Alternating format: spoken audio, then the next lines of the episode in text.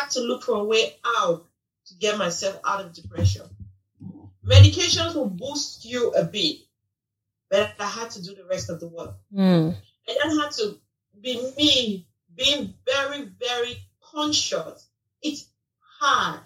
The hardest thing, if you know a family member who gets out of depression, I read somewhere that people need to start giving uh, uh, cards to people who have been through mental illness, and honestly, they deserve a party. Welcome to the show.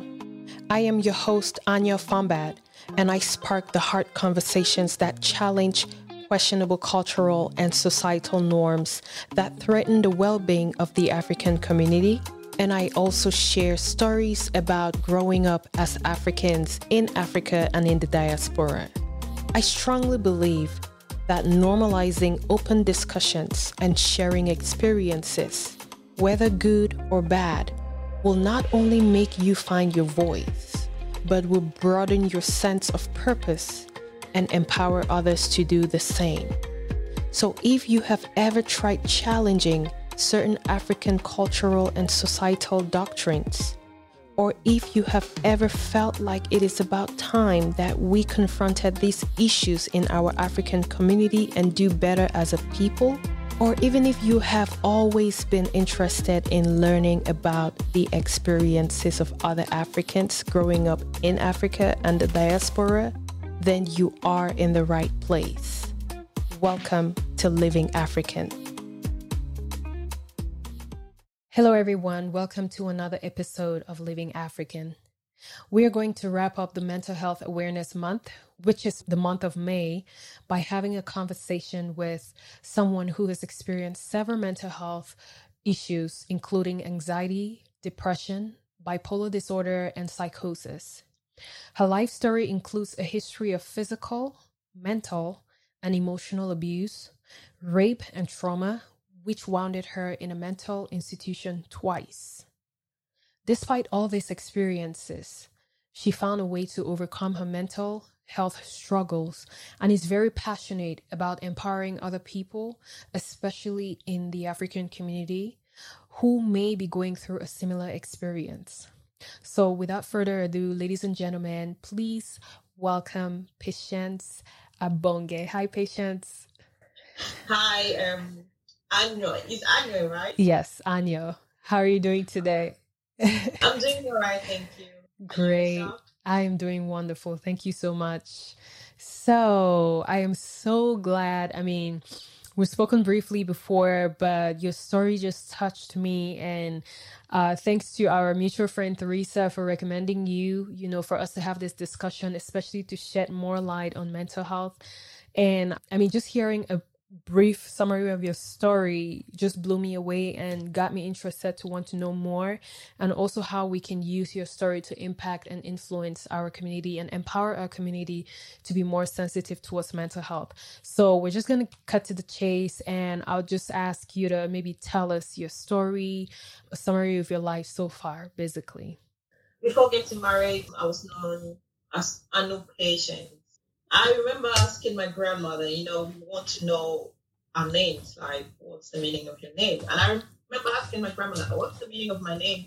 My first of all, I've got just two names. I started with Alawa. Have I got just two names? Right. What's the meaning of my traditional name? Which she explained that it means something. That's I'm from Anchor. Mm-hmm. Which has say something. Mm-hmm. Good, good news. Right. So she gave me different explanations to that name, which had to boil down with the fact that it has to do with news. Yeah. Be it good news, bad news. And she said the reason why she named me that was because my mother had me at a very young age and people were talking about her and my Hmm. mother. Hmm. My mother had me when she was 15. Hmm. So this is to say I was born by a teenage mother Mm-hmm. who was 15 at the time and I can only imagine the circumstances that Yes. surrounded my birth at that time, Yes. back then, with the stigma to begin with, Yeah. a 15 year old having a child. So my grandmother, I think, was embarrassed Hmm. people said, and definitely she was ashamed. Yeah. This is Africa. we are talking about. Yeah, and back in the day as well.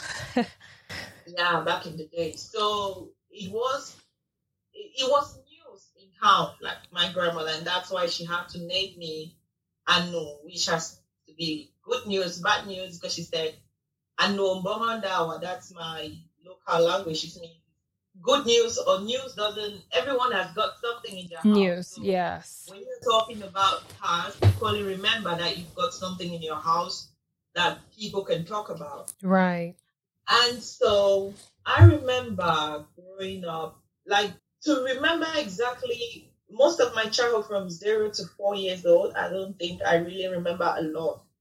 But I remember from the age of four years old to this point in time. yeah I used to live with a family relative, my aunt, mm-hmm. when I was about four years old.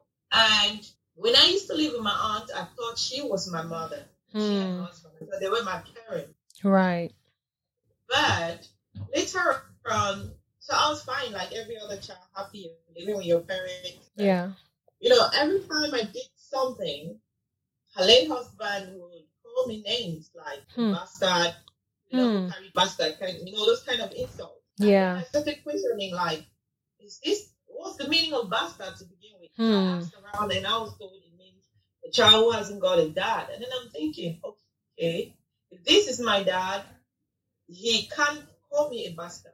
Yeah I later on learned that my aunt was not my mother.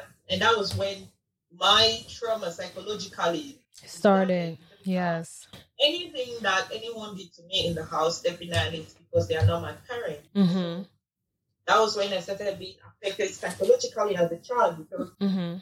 now, like, even if you do, even the least punishment, even punish me for no for, for, for something that I deserved, I'll just think because you're not my mother. mother yes yes That's why I'm being punished for that. yeah And so I lived with my auntie. I experienced that um, psychological trauma. I never saw my mother at that age, and I later on lived with my with my grandmother.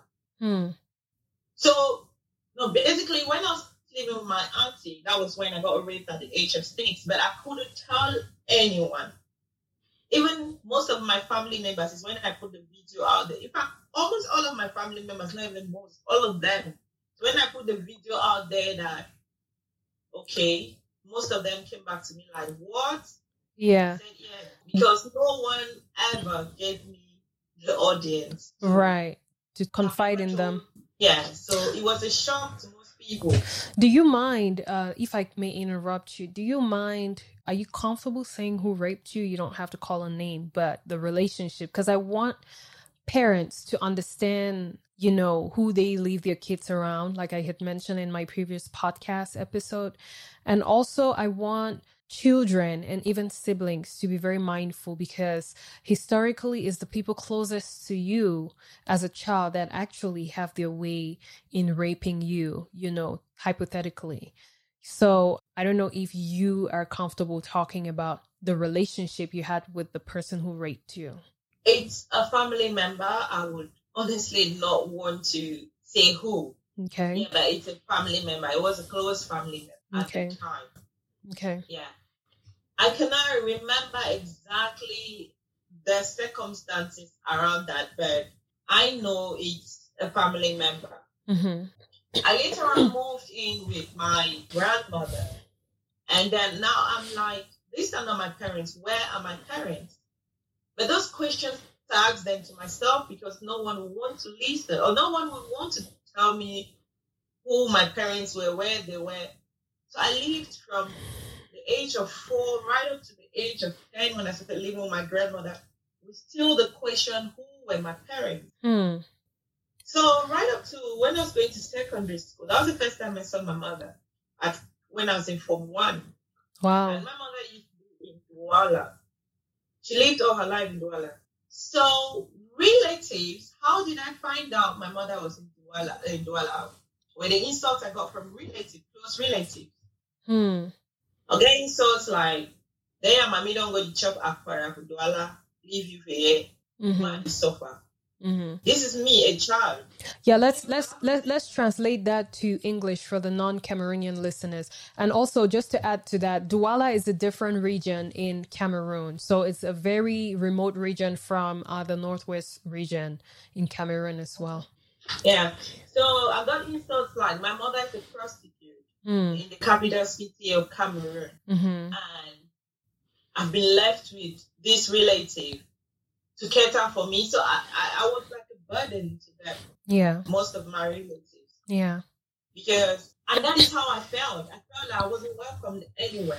Right. So I was so reserved, even though I used to be this very jovial kid. I get a lot of people were surprised when I put that video out there. Yeah. Because if you grew up with me, if I don't, I had to convince a lot of friends to believe my story because I didn't look like my story. Yeah. Like You still don't though. I give it to you. You still don't. Like you look so jovial. I love your videos. I mean, yeah.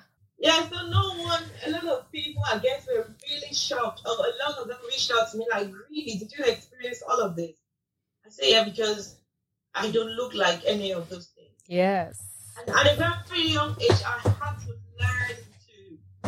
make myself happy, even if it meant just pretending to be happy. Yes. So I've got this jovial side of me, which was a way of numbing my pain. Yeah. Because I was going through a lot of psychological trauma from the insults I got. Now I don't know who my dad is. Now I know my mother is a prostitute in Douala, like I've been told. Yeah. And those insults get back to me. I should make sure I don't become like my mother Hmm. someday and like that. How did I find out who my dad was? Through the same insults. No one ever sat me down to tell me this is your dad, this is your mother, through insults. And they'll get ins- I'll get insults. How my dad was introduced to me first was from the relative I said I was living with. The child of a you're a bastard. That's how Right. And then another relative was like, Nayapa, that, that your dad might be um, the captain of an armed robber. Huh. So you behave like a thief. Oh. So those are the kind of things I was being told. Oh. And so I lived on education was Your solace. it, it, I loved going to school, but Hmm. education was a problem because most of the times I went to school hungry. Most of the time Oh. I went to school with no books. Most I my name was my name starts with A, so alphabetically I was always the first on the list. Mm-hmm. I'll be the first to be sent home. I'll be the first to be beaten for school fees and stuff like that. Right. So my life around education, but I was very jovial and was happy. I like I was very happy in school. Mm-hmm. You'll never know. You'll never even think of it that I could be going through such things. Mm-hmm. So my like Therese, that was when I met Therese I- because I I didn't pass. The, I think I met Therese in the secondary school in Mankon. Yeah, I think that was when she left St. Peter's or something. Yeah. That was where ended. I had to manage maybe after like four times I wrote the advanced level, not because I'm not a bright student, but Yeah. The circumstances. Yeah. surrounding my education. And, and so I quite remember when I wanted to go to uni. Uni was like an escape route for me, to be honest. I was Right. Just running away. Most of the time, school, school to me was like an escape route Right. because I know I will not study, but I just need to leave my environment and go somewhere. Yeah. And so uni was the same thing because I wasn't given school fees to go to uni. Rather, I was insulted Yeah. and told things like, "You don't go. You you've been to school at least for seven years. Like, I need. I've I've been educated right up to high school, so I might as well just stay at home." And so I, my university was a very tough one. A friend had to help me, and I lived with a friend all along in Yaoundé for. I went to uni for two years, so I was living with a friend, and we had to fend for ourselves. Sometimes, yeah, we went around because if you have some people that are like, oh, went around with men, but no one knew why you did those things because you needed money Yes. to Yes. sustain yourself because you were not having that money from the adults and the people who were supposed to be looking after you.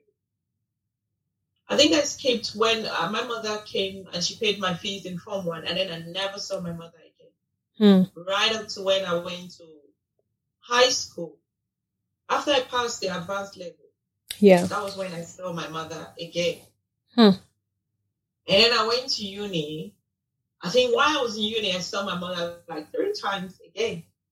Wow. So my So where was she all this time? Was she still in Douala?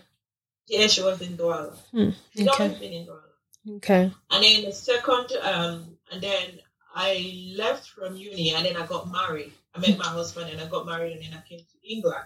Mm-hmm. Now you're thinking you've left your country, you've come to England, and everything is going to be fine. Life is going to be smooth and better. Yeah. But now, at this point of my life, I've realized that your trauma as a child only gets buried, Yeah. but it surfaces after a, after a while. Yes. So to me, you- you're thinking, oh, because I used to, uh, then I couldn't give a name feelings I had then. Like I used to have this pain behind my neck. We had to do with the stress and the, the anxiety that I used to go through and the things like so much pain that I was going through. Yeah. But like I said, I was very jovial. I was very, I was always laughing. So, and we are told in Africa, you're not, pain and suffering have been normalized. So Yeah. how do you go telling someone, and then I used to look good, look okay, Yeah. to start telling someone that, oh, I don't food to eat. No, it, it, it, it was not possible unless you were really close to me before you even believe that story. And so when I left Cameroon, I was like, oh, thank God, my stress and pressure. I did not, I could, like I said, I didn't, I didn't know what to name what I was feeling at the time. Yeah. And I moved to England. No, no, my husband was in Germany at the time because he's in the military. So Mhm. we were in Germany at the time. I was in Germany for six years. Mm-hmm. Now I went honeymoon. I was happy, excited, and I felt relieved from the, the stress that I had left back home. When I had my first son, and it, all your dream, my dreams at this at this point is to have a child, have someone, finally have that brother because I, I didn't have siblings Yeah. finally have that brother, finally have that sister that you can talk to and play with. And I have my first son, very excited. Then you have the child all by yourself. Mm. At this point in time, I have I've always been that child in the family where I didn't have a brother, I didn't have a sister. I had cousins to depend on. Yeah. But these cousins had their sisters, they had their brothers. Other cousins had their brothers, they had their sisters. Yeah. So I was the only person who didn't have the mother in her life, who didn't, who had not seen the father, who, who was like a burden to the family. Yeah. So I always felt lonely. So that's why I say I was psychologically abused because, you know, it was hurting Yes. to the point where I used to cry myself to sleep most of the time. Cry myself in the bathroom, just cry and you know come out and start laughing like I normally do.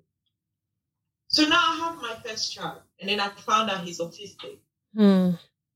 Now all the pain, I, the first year, first one and a half year of his life, I was still alright, feeling happy, and knowing that oh, okay, finally I have that son, I have that brother, I have that that dad that you've been looking for. And then my son was about one and a half year old and I found him is autistic. Mm-hmm.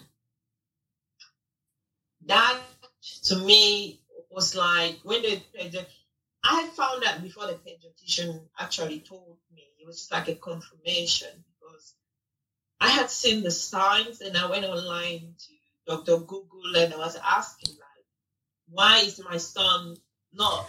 Because I realized he wasn't playing with his peer Yes. peer group at the time, and all the red flags like not making eye contact, not hitting some milestones, not responding to his name, all of those things he couldn't do at the time, and I felt dead inside.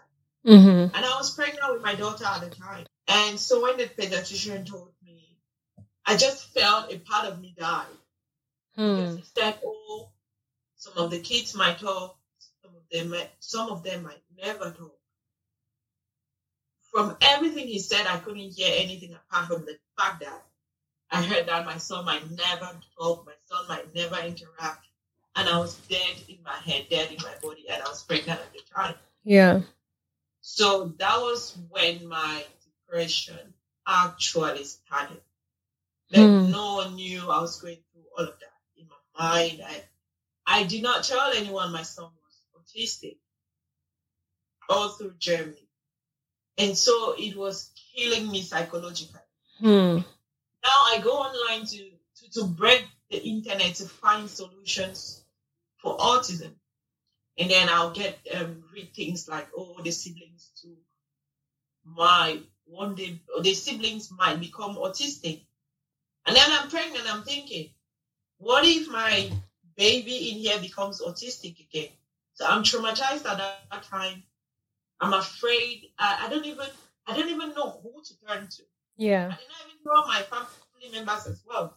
And so I had to go through that period in stress, crying, depression, crying and crying myself, waking up until I finally had my daughter and I had to, on my own, put an extra effort to make sure that she could talk. Yeah. Like, because people started blaming me now Oh. in the community, saying, "Oh, I, I didn't bring up my son properly. Oh, I didn't teach my son how to talk." I had questions like, "Why is your son not talking?" I mean, you're asking a mother with a child at about three years old. I think no mother makes the child to talk. Yeah. I cannot tell them that my son is autistic because I was ashamed. Hmm. The stigma. Then I thought it was a taboo to talk about autism. Yeah. So I couldn't even tell anyone my son was autistic or my son had autism. And that was killing me because when we go for parties, I would have to play with my son. He doesn't interact with other kids. Yeah. I had to, to be around my son all the time. I was wishing for him to be normal. So Yeah. I had to try to do the things that he he should pretend to be normal in the face of everyone. Yeah. And that was draining psychologically. I cannot lock myself up in the house. I cannot lock my son up. We need to go out. But now I can't tell anyone he has this this condition. And then now some of my family members got like I was rejected by most of my family members at this point when I was going through all of these things. We now moved to Germany, to England England. Yeah.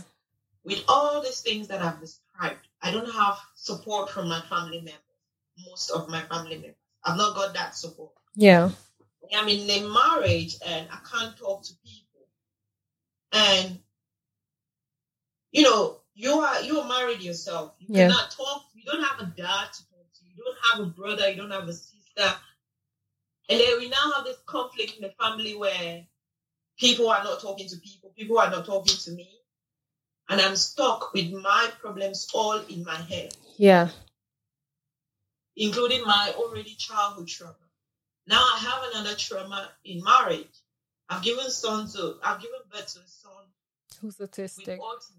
I'm a mother with no support from her family. I am a mother afraid to tell the community that this is exactly what she's going through. When we moved to England, the circumstances around my son's education did not make things any better.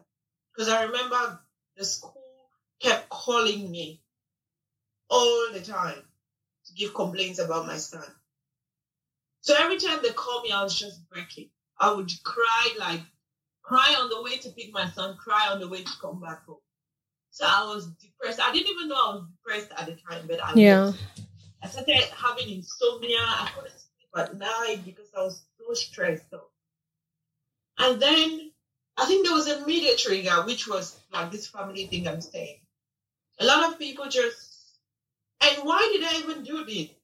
I started asking a lot of questions. Okay, this is what happened. I started asking a lot of questions from my family members. Mm-hmm. Questions that had to do with the dysfunctionality that was happening in my family. I grew up to see people not talking to people, cousins not talking to cousins, aunties not talking to aunties. And there was a big question mark somewhere.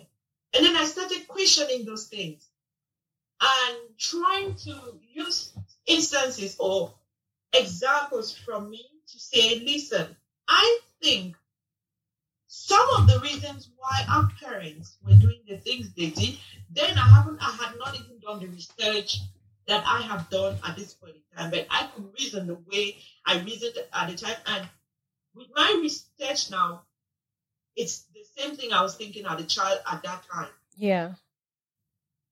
I question those things and then I try to bring the evidence, the, the, the physical uh, uh, uh, abuse that I had from relatives and family members and the horrific, like, I had family members. I honestly don't want to describe how the punishment I had because it's really sad. So I had to bring this because I've got things like bite marks on my body right up to this moment. Wow. As a child, I was if I can catch something and I still got a bite mark somewhere on my hand. It reminds me because now my family members are like, "Oh, you have to forget." And no, the scars are there. As you see me doing this, there's a bite mark here. There's nothing I do every day without seeing this mark as a reminder. Oh my goodness. As a reminder. And so my point in my family at the time was like, listen, these things did not serve you guys, our aunties, our uncles, our cousins. So I believe if we, the kids now, have to change from these uh, uh, patterns and pathology that have been going on in the family, we can make a difference. Yeah. So it was mostly cousins and in this in this chat group, it was a chat group. Oh my god. And because I was describing the the, the, the, the way I was being punished, just mm-hmm. like I said, I don't even want to stay on air. Yeah. The way I was being punished, and the people who did these things to me were in that group, and they were so pissed off to the point where I was told I've been disowned. And it's four years now, none of them have spoken to me. Wow. I was disowned while I was going through all that trauma, all those things, simply because I am trying to identify myself, to know who I am, to ask questions. Who was my dad? Who was my what was happening? What happened around my birth? And things like that. So I got disowned by my family. And then I have all of these issues. I have a child with a disability all by myself. And one day I just went to work, I came back, and the rest of the story was in a mental institution. Hmm. Like I just, my head became like a computer that was very hard and it, yes, it, it crashed. crashed. Yes. Yeah. And then the next thing I knew was I was in an ambulance. I was being taken to a mental institution where I was there for three weeks, close to one month. I went in in November of 2016 and I left, I think, a few days, I think around the 23rd of January, of um, December. December. When I left the hospital, because then I suffered from psychosis, anxiety, and later on a major depression. Mm-hmm. So when I left the hospital in in December, I was on medication, antidepressants, and psychotic medications as well. And I had care from the community, mental health community. I had like a support worker. Mm-hmm. And the thing is, I was going to work after that. I was doing care support work myself, and I had a carer, mm-hmm. but I never told anyone at work that this is what I had experienced. Yeah. Like, no one was going to employ me to begin with. Yeah. So I think I'm mentally ill and I'm coming to look after other people who have got mental issues as well. Yes. I had to do that because it was a way of me leaving home as well. For one year, I was majorly depressed. Hmm. I think what I realized in our community is people confuse major depression to a day to day stress. Yes, that's true. And so when someone says, I'm depressed, you're not the first to be depressed. That's the response you get. Right. Dismissive. Yeah, the dismissive response. So why should you say you're depressed? Yeah. You've got a kid, you've got a husband, you've got so they don't know the impact. They that's true. For depression. And that's they insensitive as well. Life and they think that, oh, you have it all. So you're happy but they don't know your history. Mm-hmm. They don't even know the struggles you're going through. Yeah. All they see is a beautiful face that has left the house in the street. That's all they know. Yeah.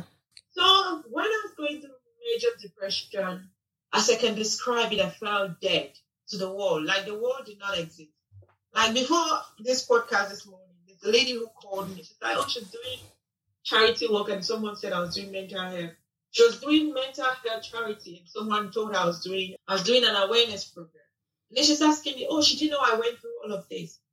I said, yeah, I went through all of this. And I was depressed in this lady's house.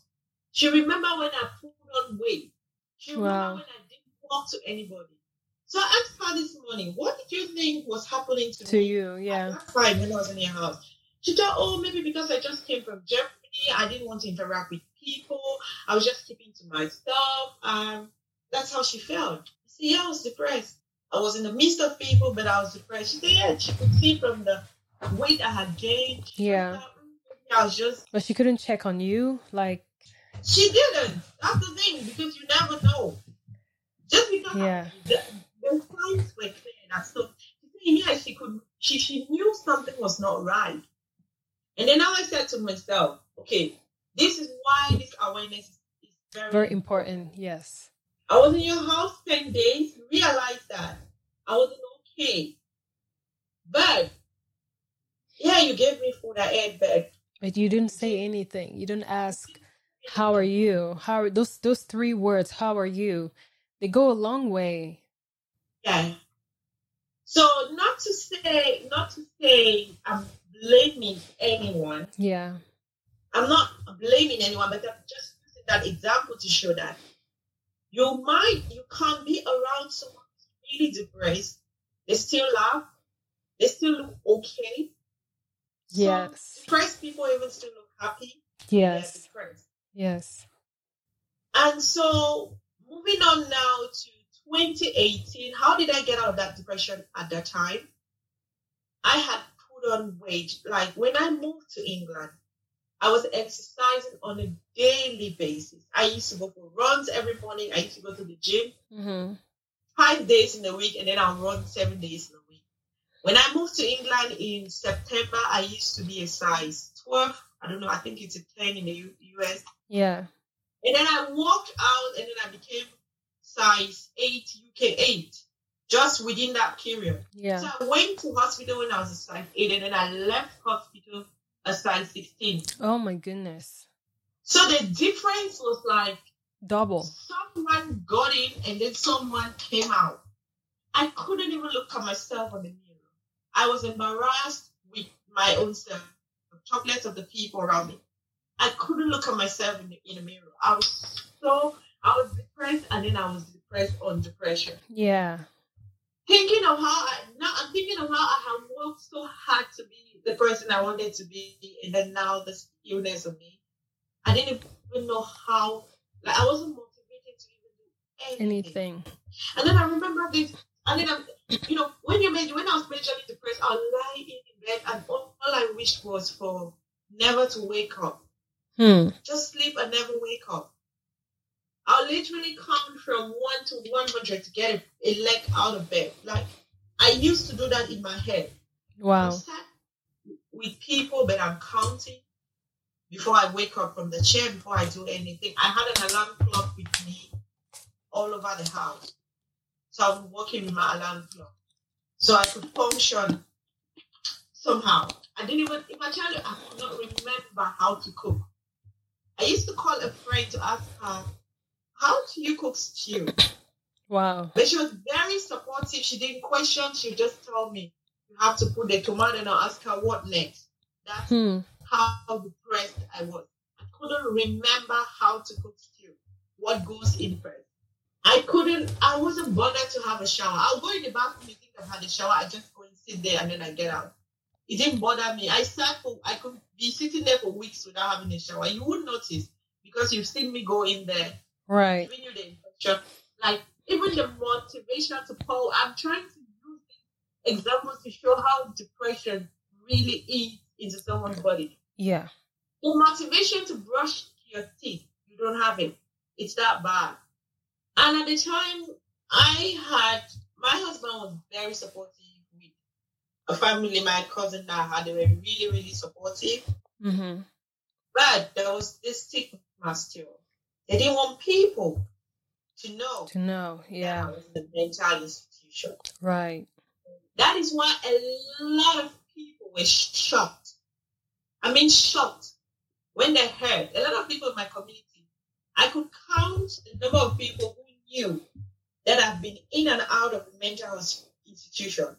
The first time I went into a mental institution, two of my friends, a family of mine, Ghanaians knew, my husband, my cousin, my friend and her family, my friend and her husband. Yeah, Those were the only people who knew I had gone in and out of a mental institution. Now people just saw me with this fat and they're thinking, what happened? That didn't bother me a lot because I was in a new community that just came from Germany. A mm-hmm. lot of people did not know me at the time, so they just thought, oh, maybe that's just me. People did not know me personally. So they thought, oh, I'm just a quiet person, I'm just a shy person. I Yeah. don't like to interact. So I always just sat there looking at everybody looking very miserable. Really, really miserable. And I'm saying to myself, I know this is not me. yeah, When am I going to get back into my body? yes, I used to describe like my Patience has gone on vacation. When is she coming back? right. So then I just locked myself up in the house and I couldn't go out. I couldn't do anything. I'll call this very good sister of mine, my friend, my child friend, and I'm crying all the time. No, listen, I couldn't cry. Let me tears couldn't come. Hmm. I'm sad, but I can't cry. Yeah. Will not come. So basically, were you emotionally numb? Numb. Hmm. Even if you crack a joke around me, I'm, I'm the highest clown you can think of. But nothing was funny. Not Wow. you deli- not you deliberately not wanting to laugh, but nothing was funny. Nothing was amusing to me. People Hmm. might be laughing, and then I'm just looking around like, all I'm thinking in my head is, when is this going to end? Am I ever going to get out of this? Can these people understand that I just don't even want them to laugh? Can these people understand that the questions they're asking me is offending me? Can Hmm. these people just let me be in bed and sleep? And when I go in bed, I'm praying to God that can this day just be extended maybe for a week? Let me just be in bed and never get out of bed. Right. Morning, I have to take the kids to school. I'm offended. I have to walk past and let everyone. My face, you will tell there's something wrong with me. It's not. It can't hide. And then, then I finally had to to to to tell myself one day, like, you've always been this fighter, not now. You cannot let yourself. How do you want to get out of this? Yes, the medication. The medication helps the symptoms Yeah. because this is another thing. This is another reason why. This is another thing that pushed me into this mental health awareness. Mm-hmm. Medications cure the symptoms. Medications cured my symptoms. Now I'm fat. Now I'm depressed. What next? Right. had to look for a way out to get myself out of depression. Medications will boost you a bit, but I had to do the rest of the work. Hmm. And I had to be me, being very, very conscious. It's hard. The hardest thing, if you know a family member who gets out of depression, I read somewhere that people need to start giving uh, uh, cards to people who have been through mental illness, and honestly, they deserve a party. Yeah. Like we celebrate birthday parties, marriages, they deserve a party. It's hard. It's just that people don't see. People Yeah. think you're joking, and they don't take it seriously. People, people, people take cold seriously than, than mental health. Yeah. One day I sat in my house and I was thinking, how am I getting myself out of this? First, I need to do away with this weight because that was the only thing that my how I look is now it's it's my health is first, but then how I look was very important to me. Yeah. Very, very important to me. So I had to and then I was I almost broke the internet. I didn't have the motivation to exercise. I tried doing exercise. My body was so heavy because I put on weight to the point where I can't even run. My Hmm. feet were hurting. every part of my body was hurting. So I could not even exercise because I'm carrying a weight that's not mine. Yeah. And finally, I stumbled on a video online with this guy who did water fasting. And I did water fasting continuously. I put up a picture the other day on Facebook. But I don't know if you saw that picture, the difference. Yeah, the before and after. Yes, Mhm. that was water fasting because someone came and commented, was this surgery or that was water fasting that was uh, motivated by one guy that has stumbled on. And look, he, but he warned that you have to do your research before you do this. Yeah. And I did my research on that, and I was like, at this point in time, if it wo- worked for you, work for me. Right. And then I put that is another hardest thing I ever did. Doing water fasting continuously for like two weeks Hmm. before I stopped. And Wow. then I carried on. Just water. I said to myself, I think I've been through all kinds of challenges. This one, I have to challenge myself. Yeah. Now I was having my self confidence back and my life, just me looking myself in the mirror and feeling happy Mm-hmm. boosted my confidence. And the depression just gradually, I could feel like, okay, I'm feeling myself. Yeah. I feel like doing makeup. I feel like doing the things because after I lost that weight, I did not continue. I started doing my normal exercise of running every day, five kilometers, ten kilometers, nine kilometers, Hmm. because I wanted that immediate fat to go away. So Yeah. like, it was it was like I call it um hack, a weight loss hack Yes. which I am not recommending to anyone. Anyone can do it if they want to. They do their research as well, but it works. Yeah. It's hard to do, by the way. A lot of ladies have contacted me. I've told them they tried it, they couldn't succeed. It has to do with your mind. Your mind. Yes. Yes. You have to make up your mind. Exercise. You have to use your mind. You have to be conscious of what you want to do. Yeah. And Usually that's people come to me. I'm like, why are you doing it? Are you doing it because I did it, or are you doing it because you have a reason? If you Yes. don't have a reason, you will not succeed. yeah. My reason at the time was to get my body back, Yes. bring back patience into my body, which I did, and I was very confident. And, and I was happy the whole of 2018. I was taking pictures every day because I lost a year of depression Mm-hmm. feeling myself. And then in same month of 2018, I relapsed again. Oh. We have come to the end of part one of this two part segment. We will continue part two in the next episode shortly. But in the meantime, I hope Patience's story has empowered you to be more aware of the realities of mental health. Catch you on the next episode. That's it for today. Thank you for listening to our show. If you want to participate in the show or find out more helpful resources, then visit www.livingafricanpodcast.com for more information or email us at hello at livingafricanpodcast.com. Also, don't forget to connect with us on all social media platforms at Living African Podcast. You can also connect with Anyo on Facebook or Instagram at Anyo Farmbard. Thanks again for listening, and let's not forget to be more understanding and nicer to one another.